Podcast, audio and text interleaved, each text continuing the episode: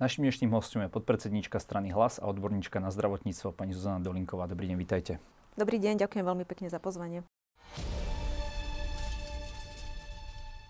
Než sa dostaneme k tomu zdravotníctvu, tak poďme na tie aktuálne politické otázky. Hlas mal veľkolepý snem v Liptovskom Mikuláši. Čo ste sa o ňom dozvedeli?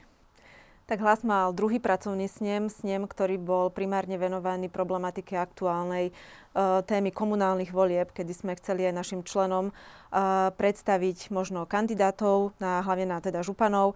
Bol, mali sme tam viacerých kandidátov na primátorov a chceli sme od, od odoslať vlastne e, nielen členskej základni, ale možno aj širokej verejnosti odkaz, že naozaj strana hlas je e, strana, ktorá má kompletne vybudované krajské aj okresné štruktúry. Máme širokú členskú základňu, ktorá sa blíži takmer k 2000 členom a s tou podporou e, členov by sme naozaj chceli odkázať a motivovať alebo pozbudiť ľudí, aby išli voliť do komunálnych volieb, aby si vybrali teda tých správnych kandidátov na starostov, primátorov, ale takisto županov, poslancov, či už miestnych, mestských alebo aj teda župných zastupiteľstiev, pretože to sú vlastne naše prvé voľby, ktoré e, strana Hlas ako samostatná strana e, absolvuje a možno už táto, e, tieto voľby nám ukážu, že ako ľudia na Slovensku vidia alebo by chceli vidieť do budúcnosti politickú mapu. Ako ste už povedali, sú to vaše prvé voľby, neprešli ste tými parlamentnými, takže nemáte štátny príspevok. Aj preto možno niektorých prekvapila tá veľkoleposť toho snemu, za ktorý by sa nemusel hambiť ani e, smer v najlepších časoch, kedy dostával naozaj milióny eur e, za teda volebný výsledok. Vás toto nejakým spôsobom neznervozňuje, alebo ako to tak nazvať, že, že máte naozaj peniaze na takéto niečo ako úplne nová strana? No pán predseda nám to vysvetlil na tlačovej konferencii. Po sneme, že všetky výdavky, ktoré súvisia so snemom, uh, budú, keď sa to dá všetko dokopy, tak budú uh, riadne zdokumentované, uh, bude to zverejnené, budeme, faktúra bude zverejnená, ako bola zaplatená, to znamená, že asi sme si mohli dovoliť len to, na čo máme peniaze a myslím si, že žiadne pochybnosti tam nie sú ako on hovorí, že čo ste si naškrapkali. Uh, vy ste teda podporili stranu 6 tisícmi eur, ako je teda vidno na, na vašej stránke. Uh, je toto teda podľa vás ten najideálnejší spôsob, ako uh, vlastne takéto niečo zafinancovať? Pretože keď aj by sa zrátali všetky tie príspevky tých členov, tak to len nejakých 190 tisíc eur zhruba uh, k tomuto dátumu ale naozaj, keď si zoberiem, že naozaj máte auta, kancelárie, profesionálny marketing, dnes už aj kopec billboardov, tak dá sa toto z takýchto peňazí zaplatiť?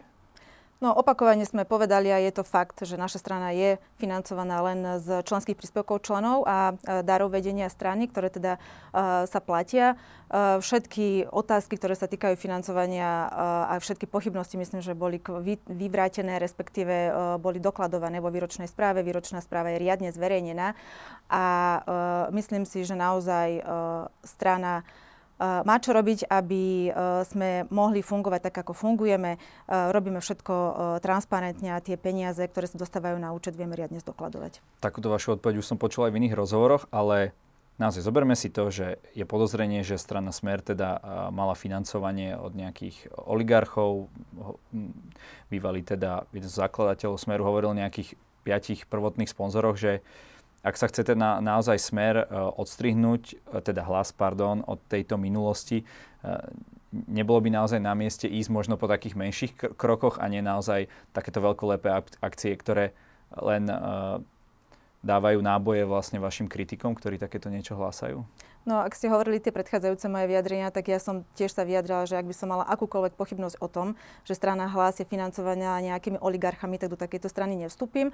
To naďalej platí a trvá. A rovnako súhlasíme plne s tým, a bolo to aj rozhodnutím predsedníctva, že ak e, máme ako strana, ktorá je e, preferenčne najsilnejšia strana, ktorá má 2000 členov, naozaj tá členská základňa sa rozrasta každým jedným dňom, e, preukázať tým ľuďom silu aj tej svojej štruktúry, tak taká takáto, snem takejto strany sa nerobí na, nie, niekde na ulici alebo v šope, ako to povedal pán predseda. A preto sme zvolili aj takéto priestory, uh, aké uh, sa konali, aké boli teda v Liptovskom Mikuláši. No tak možno by to nemusel byť úplne taký snem na americký štýl. Vyšlo by to možno lacnejšie, keby predseda normálne prišiel uh, uh, niekde uh, proste klasicky v nejakej rokovacej miestnosti, ale to už samozrejme nechám na vás. Tak do rokovacej miestnosti by sme asi 800 delegátov nezmestili. Peter Pellegrini na, na tomto sneme povedal, že Smer uviazol v minulosti. Čo si pod tým máme predstaviť? Čo je teda, čo, čo vy vnímate ako ten hlavný váš nejaký hodnotový rozdiel? Lebo aj o tom sa veľa diskutuje, ste obidve teda sociálne, strany s názvom sociálna demokracia, tak čo je teda rozdiel vás a ich?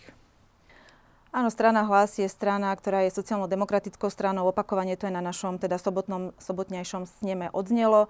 Uh, myslím si, že uh, chceli sme poukázať na to, že my naozaj trváme na tých základných uh, pilieroch našej strany, ktoré hodnotových pilieroch, a to je antifašistický, je to ten národný proeurópsky pilier a pilier sociálno-demokratický.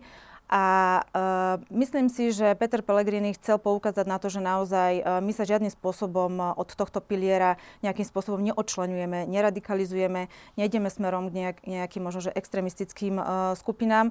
A držíme naozaj si tú líniu tých hodnôt, ktoré máme stanovené uh, aj v štatúte strany. A uh, stále stále na nich vlastne budujeme aj našu politiku pomoci ľuďom. Zákony, ktoré predkladáme, sú silno sociálno orientované, čiže toto bol možno, že odkaz toho snemu, aj toho rozdielu, že prečo strana hlas, alebo aký aktuálne vidíme rozdiel medzi stranou hlas a stranou smer.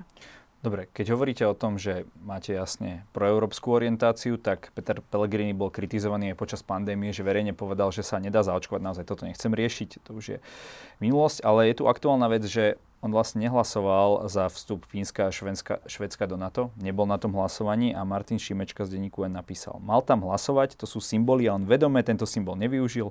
Nech nehovorí, že mal iný program, to je blbosť. Človek, ktorý niekedy v politike chce niečo znamenať a je, ako sám hovorí, európsky orientovaný, na takomto hlasovaní nemôže chýbať. Vyčítate to vy vášmu pánovi predsedovi, že nedal tento signál pro európskej orientácie, proatlantickej orientácie? Všetci desiatí, ostatní desiatí poslanci hlasovali, boli zúčastnení na hlasovaniach a naozaj nepoznám úplne do detailov pracovný program nášho predsedu Petra Pellegriniho. A keďže vzhľadom na to, že sa nejakým spôsobom zjavne narýchlo zmenil mu pracovný program, tak sa rokovania nezúčastnila viacej, sa ja k tomu neviem vyjadriť, to sa musíte opýtať jeho samého. Vy by ste ako poslankyňa hlasovali za vstup Fínska a Švedska do NATO? Ak by som bola poslankyňa, tak áno. Vaša verzia je teda taká, že naozaj mal ten program a inak by teda určite za takéto niečo hlasoval. Takúto informáciu mám aj ja, že ten program sa mu pracovný náhle zmenil a preto sa rokovania nemohol zúčastniť. Dobre, a poďme teda k tej hlavnej téme dnešného rozhovoru a to sú výpovede lekárov. Ku dnešnému dňu by ich mohlo byť e, až 2000 minister zdravotníctva bude mať aj teraz stretnutie s riaditeľmi nemocníc, ktoré avizoval, že chce zistiť vlastne, aká je štruktúra tých lekárov a tak ďalej, ale Uh, môžeme sa naozaj teraz baviť o tom, že keď nám chýba 2000 lekárov, nie je vlastne jedno, že z akej uh, sú špecializácie, že uh, proste pre toho človeka, ktorý je chorý, zrejme neexistuje nejaká menej závažná a viac závažná choroba.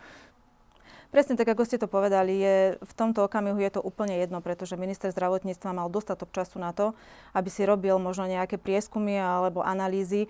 Veď konec koncov rok sa analyzovali všetky tie požiadavky Lekárskeho odborového združenia na to, aby sa situácia vyriešila a, ne, a neeskalovala a neprišla vlastne až do toho bodu, že vlastne naozaj tie výpovede boli k 39.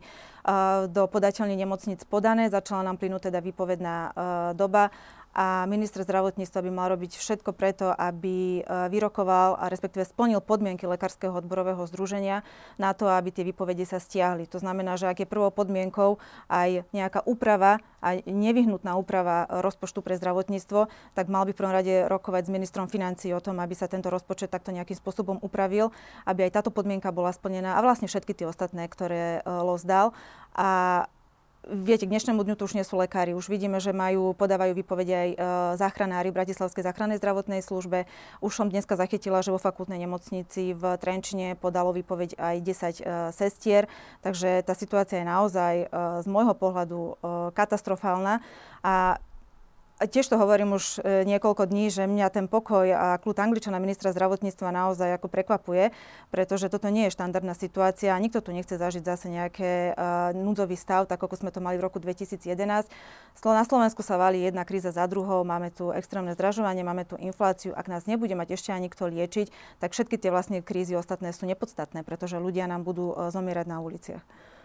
Dobre, na druhú stranu ministerstvo zdravotníctva predstavilo aj s ministerstvom financií plán, teda ako zvýšiť tie koeficienty a v konečnom dôsledku platy pre všetkých 25 zdravotníckých povolaní. Je tam jednáme sa o náraste teda slovami štátnej tajomničky od 7 až do 48% Nemohol by byť toto predsa len, teda neočakávam, že vy ako opozičná politička budete niečo takéto chváliť, ale, ale predsa len nebol by toto možný kompromis na základe tých požiadaviek, e, či už odborárov, alebo aj možností finančných ministerstva, keď tu máme takéto problémy?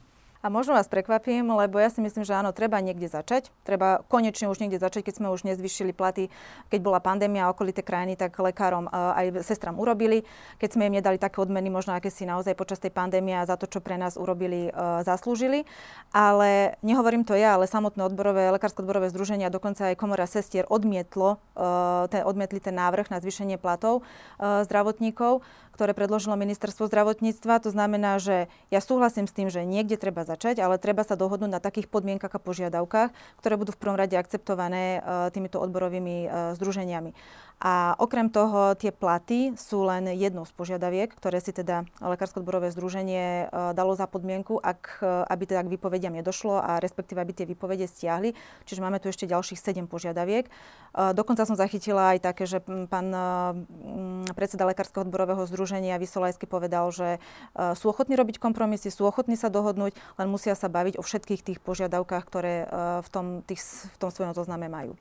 Poďme si to naozaj tak nejako rozdeliť na jednotlivé časti, tak pani Lazárová zo Združenia teda sestier a pôvodných asistentiek potvrdila to, že je to najväčšie zvýšenie platov za posledných 10 rokov, teda aj keď e, väčšinu z toho času boli e, pri vláde napríklad strana Smer, ktorá mala v gestii zdravotníctva, mali sme tú ekonomickú konjunktúru. Uh, oni by chceli teda ešte plus ďalších 150 eur, čo by už pre nich teda bolo adekvátne. Minister zdravotníctva zase hovorí, že to zrejme neprejde, takže len aby sme čisto teraz poriešili tie sestry, uh, je to podľa vás, by bolo už dostatočné platovo tých plus 150 eur k tomuto návrhu ministerstva?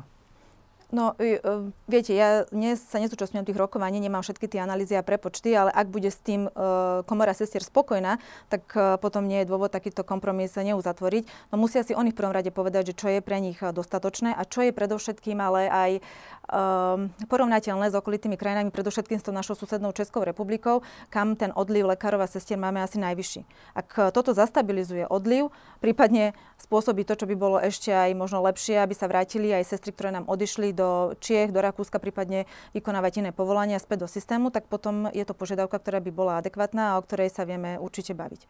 Ako hodnotíte to, že konečne do toho systému napríklad aj pri sestrách zaviedli tú zásluhovosť, teda čím viac rokov odpracovaných, e, tým je vyšší ten plat. Ja si myslím, že s týmto sú spokojní tak lekári ako aj sestry, čiže to je, to požiada- je to teda návrh, ktorý, uh, ktorý e, sa im páči, len treba ešte asi tie koeficienty nejakým spôsobom navýšiť.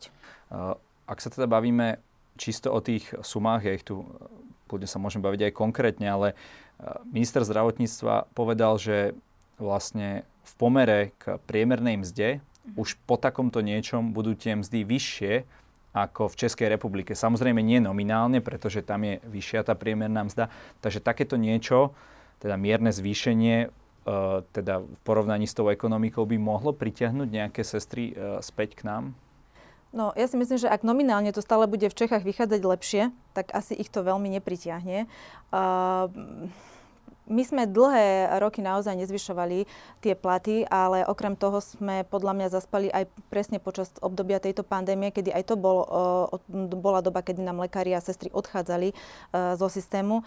Ďalšia vec je, že e, mnoho tých lekárov je naozaj prestarnutých a tých tu potrebujeme aj sestier a potrebujeme ich udržať ešte pokiaľ nevychováme naozaj tú ďalšiu generáciu, e, ktorá nám možno, ktorá a ktorú budeme musieť nejakým spôsobom motivovať, aby sme ju chceli vychovávať, aby naozaj tú medicínu a to ošetrovateľstvo a uh, za zdravotné sestry išli, teda, išli študovať. Čiže uh, ten návrh musí byť taký, aby, aby bol naozaj motivačný. Aby, a možno, že nie len v zdravotníctve, ale v ostatných povolaniach, aby nám uh, ľudia, ktorí na Slovensku vyštudujú, neodchádzali do zahraničia. A naozaj ten odliv mozgov je, je dneska obrovský. Keď si zoberiete to, ako tie jednania bežali, tak tá, tá ten prvotný návrh, vlastne, ktorý chcel dať pán Lengvarský, myslím, do rozpočtu, bolo teda 700 eur pre sestry, 500 eur pre lekárov. Toto by už bol bola taká suma, ktorá by podľa vás pritiahla tie sestry späť?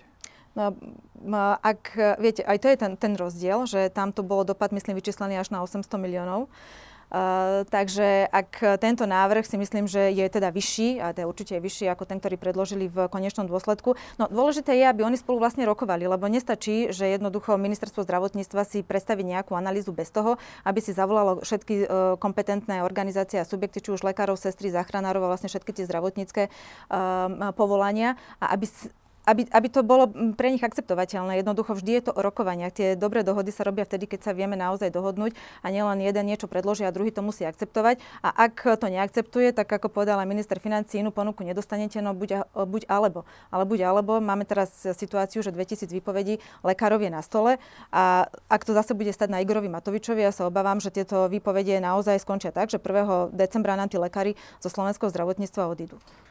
A ako si to vy tak prakticky predstavujete? Lebo viete, väčšina tých lekárov uh, je zvyknutá niekde pracovať. Samozrejme, tie podmienky sa kontinuálne zhoršujú, ale viete si predstaviť, že všetci títo ľudia by išli zrazu do Čiech, do Rakúska, proste niekde inde, možno do nejakých uh, súkromných ambulancií, ale tam tiež nemôžu byť asi úplne všetci, takže ako by takéto niečo mohlo vyzerať, keď potom tie výpovede ja si viem o, úplne ľahko predstaviť to, že určite z tých lekárov je presne to, čo som povedala, veľa v dôchodkovom veku, ktorí naozaj môžu zo dňa na deň skončiť a povedať si, že idem do dôchodku a nebudem ďalej v nemocnici pracovať. A to isté sa týka sestier. Dokonca uh, je mnoho sestier a myslím, že vyšli aj také štatistiky, že polovica uh, sestier, ktoré vyštudujú a skončia strednú školu, nejdú ďalej pracovať ako sestry, ale buď odchádzajú na vysoké školy študovať úplne niečo iné, alebo odchádzajú už hneď robiť úplne iné povolanie ako študovali na strednej škole. Čiže uh, tam určite si viem predstaviť, že mnohí z nich chodí do dôchodku. Viem si predstaviť aj to, že niektorí majú už dnes lepšie uh, ponuky práce presne v tých okolitých krajinách. A Áno, aj ten súkromný sektor je možno uh, zaujímavý, veď len v Bratislave sa nám bude otvárať uh, súkromná nemocnica v roku 2024. A keď hovoríte o ambulanciách, tak uh, to je ďalší problém, uh, celý asi aj ďalší kľúčový bod schvalovania rozpočtu, že jednoducho nestačí zvyšiť platy se, uh, zdravotníkov len teda v ústavných zdravotníckých zariadeniach, ale treba sa uh, už okamžite začať pozerať aj na ambulancie, ktoré budú musieť takisto sanovať nielen tie platy, čo sa týka lekárov a sestier, ale aby si udržali sestry v ambulanciách, ale aj presne zvýšené náklady na energie. No, pán Vysolajský na toto hovorí, uh, teraz bavíme sa čisto o, t- o tom teda ľudskom potenciáli, mm. že treba dofinancovať tie nemocnice ako prvé, pretože len z nemocnice, ale vyškolený a testovaný lekár, ktorý bude mať prax v nemocnici, môže potom uh, ísť do ambulancie. Takže schvalujete aspoň toto, že, že by to mal byť teda prvý krok uh, k nejakej náprave toho systému? Ten, ja si myslím, že ten krok treba urobiť súčasne, pretože rozoštvávať ešte nejakým spôsobom tú ambulancii a nemocnice, ambulantných lekárov, nemocničných, ambulantné sestry, nemocničné sestry nikdy k ničomu neviedlo. A uh, áno, ambulanc, teda uh, nemocničné lekári majú vlastne platový automat, tým sa valorizujú platy a valorizovali každý rok bez ohľadu na to, či k nejakému navyšovaniu extra ešte uh, prišlo alebo neprišlo. A veď ja, keď som zastupovala aj ambulantných lekárov, vždy sa potom úhrady zo zdravotných poisťovní pre ambulancie zvyšovali len o to, čo nám vlastne v tom rozpočte zostalo. Vždy sa odložili nemocnice, dali sa na platové automaty a do, pre tie ambulancie nikdy nič nezostalo. Tá, respektíve to boli fakt naozaj 2-3 navýšenia navýšenie. To znamená, že treba sa už na tento problém pozrieť systematicky. To, že v slovenskom zdravotníctve je nepochybne málo peňazí, je nespochybniteľný fakt a treba sa k tomu postaviť naozaj e, čelom. Platba za poistenca štátu je najnižšia, ako sme tu kedy mali. Čiže pri schvalovaní súčasného rozpočtu na rok 2023 Uh, bude to veľká naozaj výzva pre ministra Lengvarského, aby to s ministrom financí vyrokoval tak, aby sa systém zastabilizoval. Keď sa bavíme o tých... Respektíve neskolaboval. O tej platbe za poistencov štátu, čo je teda tých 35 eur, tak pán Lengvarský hovorí, že napríklad keď to porovnanie s Českou republikou, kde je teda úplne iné, tak on kontruje, že to je veľmi zavádzajúce tvrdenie, že uh, v Česku napríklad oni menej peňazí ako keby vytiahnu na odvodoch od tých ekonomicky aktívnych a tým pádom si potom môžu dovoliť proste viac uh, takýmto spôsobom, alebo ten štát to potom viac zafinancuje touto formou, že my máme proste inú, inú štruktúru toho preplácania zdravotníctva, že to nemusí byť ako keby jediný faktor, ktorý nám tu zabezpečuje nejakú úroveň zdravotnej starostlivosti. Alebo jeden z tých najhlavnejších, ktorý nám tu zabezpečuje úroveň zdravotnej starostlivosti. Ale aj napriek tomu, keď sa prepočítava, koľko peňazí sa minie na hlavu na pacienta na rok, tak je to v Čechách zase vyššie, ako je to na slovenského pacienta. A, a takisto aj v pomere k percentuálne k HDP koľko peňazí ide do slovenského zdravotníctva, koľko ide do českého zdravotníctva. Keď porovnáme iba tieto dve krajiny, tak je to rozdiel. Čiže tých peňazí určite v slovenskom zdravotníctve je v súčasnosti nedostatok politici častokrát vedia, kde pridať, ale častokrát nehovoria o tom, že kde zobrať. Tak kde, kde zobrať na takéto dofinancovanie? No, ja dnes musím povedať, že len sám minister Matovič eh, financí povedal, že má 11 miliard eh, peňazí, 500 miliónov je stále, to už od novembra minulého roku hovoríme rezerva vlády covidová, ktorú sme opakovane aj my v parlamente predkladali, aby sa presunula do zdravotníctva presne na zvyšovanie v tom čase ešte platov zdravotníkov. Máme nadpríjmy v štátnom rozpočte jednoducho a treba si povedať aj pre štát a hovorím to aj tiež ja opakovane, že čo sú vlastne priority tohto štátu. Ak zdravotníctvo nie je prioritou, tak potom to treba povedať na rovinu a povedať jednoducho, že na Slovensku nebudeme mať zdravých ľudí, ale chorých ľudí a neviem potom, akú ekonomickú aktivitu budú chorí ľudia na Slovensku vykonávať. A čo sa týka toho covidu, ale to boli väčšinou peniaze, ktoré sme si požičali, takže aj e, boli by ste za to, respektíve vaša strana za to, aby sa aj, že by sme sa zadlžili kvázi na dofinancovanie zdravotníctva? No ak to má zabezpečiť lepšiu kvalitu života ľudí na Slovensku, tak uh, určite áno.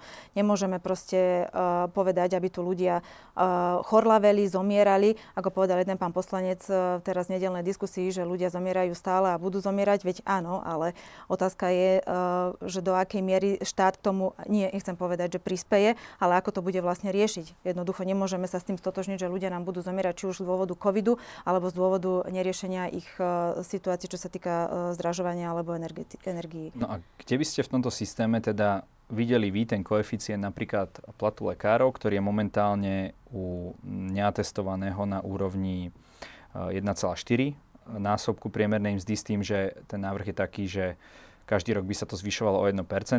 Pán Vysolajský a Lekárske odborové združenie hovorí, že by mal byť 1,7 a pri atestovanom dokonca 1,8, ale s tým, že by sa to malo zvyšovať ten koeficient o 0,05, eh, to znamená o 5 čiže ten, kto mal odpracovaných vlastne 20 rokov, by mal potom uh, dvojnásobný plat.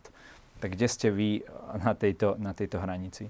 No, asi bolo nekorektné, keďže ja sa nezúčastňujem tých rokovaní, ktoré prebiehajú či už na úrade vlády alebo na ministerstve zdravotníctva za zatvorenými dverami a nemám všetky tie analýzy ani podklady, aby som sa k tomu vyjadrovala. Ale ak je jeden návrh 1.7, druhý 1.4, tak určite sa vedia niekde stretnúť a rokovať o tom, čo bude tá cesta najzhodnejšia preto, aby teda bolo spokojní, uh, spokojní lekári a zdravotníci ohľadom plat, koeficientov, ale aj hovorím, stále sú tam tie ostatné požiadavky, nie je to len o platoch na to, aby tie výpovede sa stiahli. No a keď už sa bavíme o tých ďalších požiadavkách, tak teda poďme k ním. Uh, aj pán Vysolajský hovoril, že najdôležitejšia je tá prvá požiadavka, teda aby mali zdravotnícke zariadenia pokryté všetky náklady súvisiace s adekvátnou poskytnutou zdravotnou starostlivosťou, teda to DRG. To je ale vec, o ktorej sa tu bavíme dosť dlho. Mali to na starosti teda aj vlády Smeru, takže dá sa toto celé zvalovať na vládu, ktorá tu je naozaj 2-2,5 roka a hneď začala s covidom, potom to pokračovalo Ukrajinou a tak ďalej? Uh, áno, takto. Uh, Určite riešil sa COVID, čak nikto nezazlieva, že táto vláda naozaj uh, má všetky možné krízy, o ktorých sa aj možno iným vládam ani nesnívalo. Uh, ale určite na zdravotníctve sa od prvého dňa, odkedy prišla vláda Igora Matoviča, neriešil len COVID. Jednoducho museli tam fungovať aj ďalšie uh, sekcie a museli sa riadiť aj ostatné veci, ktoré sa týkajú chodu zdravotníctva. Okrem toho máme tu plán obnovy.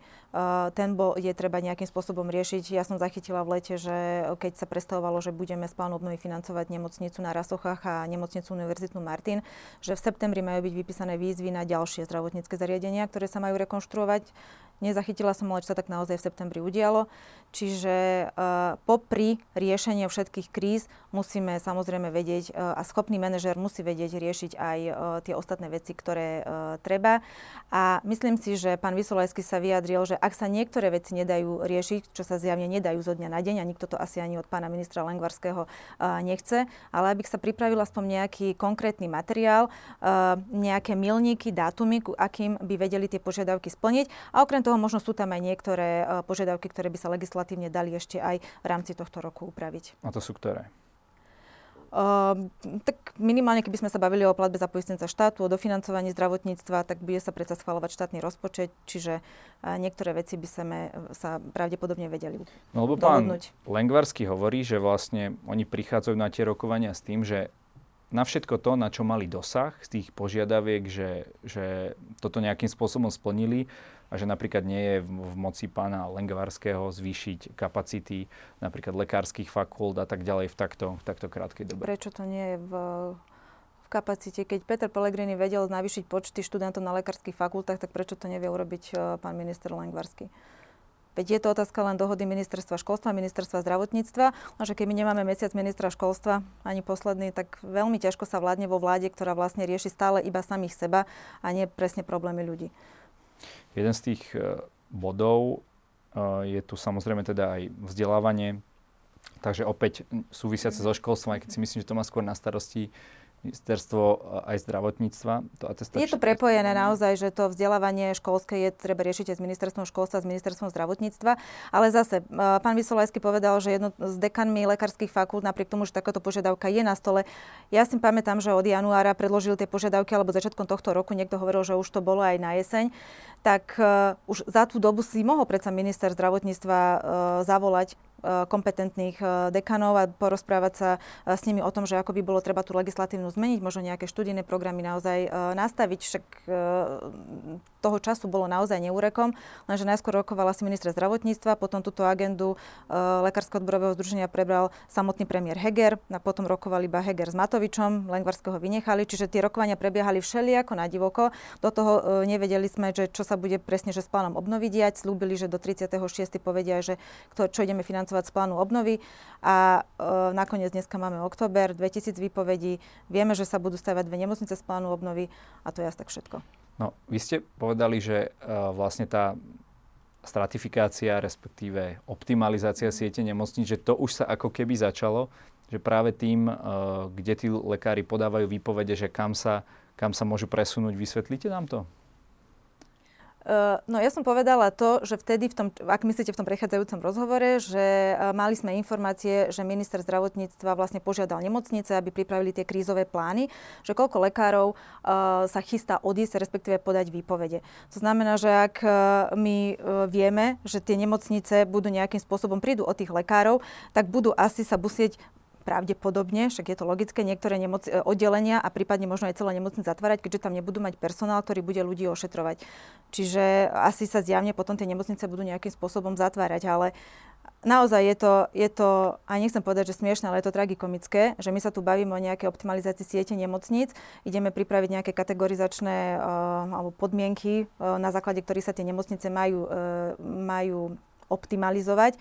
Potom povieme, že to bude po komunálnych voľbách a ešte vlastne mesiac pred komunálnymi uh, voľbami nám podajú lekári, uh, 2000 lekárov výpovedi. Čiže ono sa to tu naozaj deje všetko tak živelne a uh, tak nesystémovo, že samotný pacient, naozaj veď vidíme to z reportáží, ľudia sa pýtajú, že čo s nami bude, kto nás bude, bude liečiť, kto sa o nás postará. A ja mám ale pocit, že v kontexte všetkých týchto vecí, ktoré sa na Slovensku dejú, ale teda aj celej tej ekonomike, ale aj na politickej scéne na Slovensku, tieto výpovede lekárov a nikoho nezaujímajú, že naozaj je to téma, ktorá je v úzadí a všetci sme akože takých pokojní, pretože ešte máme dva mesiace na to, aby sme niečo vyjednali. Ale pri tom postupe apatii a postoji ministra zdravotníctva, ktorý mal naozaj minimálne 3 čtvrte roka na to, aby to vyriešil s tými lekármi, aby k tomuto aktu podania výpovedi ani nedošlo, ja mám pocit, že príde aj 30.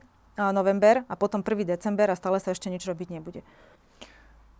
No ale uh chápem, že momentálne kritizujete ministra, tú apatiu a tak ďalej, ale hovoríte o tom ako o nejakej novinke. Ja si pamätám, že keď ešte bol za Smeru uh, ministrom pán Číslak, tak podával dokonca na sestry, chcel podať trestné oznámenie. To bola tá známa tlačovka, keď sa pýtal, že vlastne za čo uh, ho má podať za nejaké šírenie poplašnej správy alebo niečo také. Takže uh, môžeme si aspoň povedať, že naozaj prístup viacerých tých vlád, aj tej, uh, teda ktorej súčasťou bol vtedy Peter Pellegrini ešte v smere, uh, nie je príliš voči tým uh, zdravotníkom normálny? No, ja hovorím, že zdravotníctvo musí byť prioritou každej jednej vlády. Zase zopakujem to, že len zdraví ľudia a vzdelaní ľudia môžu vytvárať ekonomické hodnoty pre každú jednu spoločnosť. A zbytočne sa budeme vrácať, neviem, k pánovi Čislakovi alebo neviem, k všetkým Nie, ostatným chcem... ministrom dozadu, pretože táto vláda neurobila za 2,5 roka covidu pre zdravotníkov nič. To musí každý povedať jednoducho a uznať, že je to tak, pretože uh, my ako poslední sme dali nejakých uh, 300 eur v hrubom odmeny, aj to nedostali všetci uh, zdravotníckí zamestnanci. Viem, že dokonca niektorí ešte dodnes nedostali tieto odmeny. Bolo to naozaj niečo ne, dehonestujúce tomu, že títo ľudia sa o nás tu starali a naozaj pandémiu sme zvládli len a len vďaka ním. A e, dnes je dôsledkom e, toho všetkého to, že oni jednoducho ja mám pocit, že aj týmito výpovediami, a dokonca si myslím, že Lekárske odborové združenie to tak e, deklarovalo, že to sa naozaj, všetko sa to zvrháva akoby iba na tie platy, ale to nie je o, tom, o, tom, o tých platoch iba. Je to aj o tom, že oni chcú poukázať na uh, dôležitosť toho povolania zdravotníka uh, nielen teda na Slovensku, konkrétne teraz ide o Slovensku, ale v každej jednej krajine, pretože je to povolanie, ktoré a ak ho tu nebudeme mať, tak e, tá spoločnosť nemôže jednoducho existovať. Čiže je to aj preto, aby sme ukázali, že si vážime tých lekárov, že chceme, aby aj mladí ľudia mali záujem e, a motiváciu študovať tú medicínu. Aby sme ukázali aj tým, ktorí nám odišli e, preč do zahraničia, aby sa sem naozaj vrátili a že Slovensko je krajina, ktorá si tých lekárov, sestry, záchranárov a všetkých zdravotníkov váži. No a bola by cesta toho, čo napríklad navrhoval pán Fico pred voľbami, že by tí študenti alebo vyštudovaní lekári, ktorí potom idú do zahraničia, by to štúdium zaplatili? Ja si myslím, že možno opač, cest, opačná cesta by bola tá správna, aby aj štát nejakým spôsobom uh, motivoval a podporoval uh, tých lekárov, sestry uh, a všetky zdravotnícke možno povolania, ktoré by na Slovensku chceli zostať. Tak vidíte, našli sme nejaký bod, v ktorom sa so smerom rozchádzate. Každopádne, na záver, uh, každý host môže niečo odkázať našim divákom. Nech sa vám páči. Ďakujem veľmi pekne. Tak tejto uponáhlanej a dosť frustrujúcej dobe ja by som chcela možno odkazať uh, všetkým alebo zaželať všetkým ľuďom na Slovensku, aby nastali lepšie časy, aby spoločnosť, ktorá je v súčasnosti tak rozvrátená, rozhádaná, aby sme sa znovu spojili, aby sme boli súdržní a spoločne uh, spoločne nejakým spôsobom sa všetci pokúsili uh, o to, aby na Slovensku sa nám uh, lepšie žilo. A ja viem, že sa to uh, možno ľahko rozpráva, že sú to také vzletné reči a frázy, ale mňa naozaj úprimne mrzí, keď pomaly každý druhý človek, ktorého dneska stretnem na ulici, povie, že najradšej by som sa zbalil a odišiel preč. A ja by som chcela, aby sa tí ľudia naopak na Slovensko uh, naspäť vrátili a aby to bola krajina, kde chceme vychovávať uh, naše deti a našich vnúkov. Ďakujem za rozhovor. Ďakujem veľmi pekne.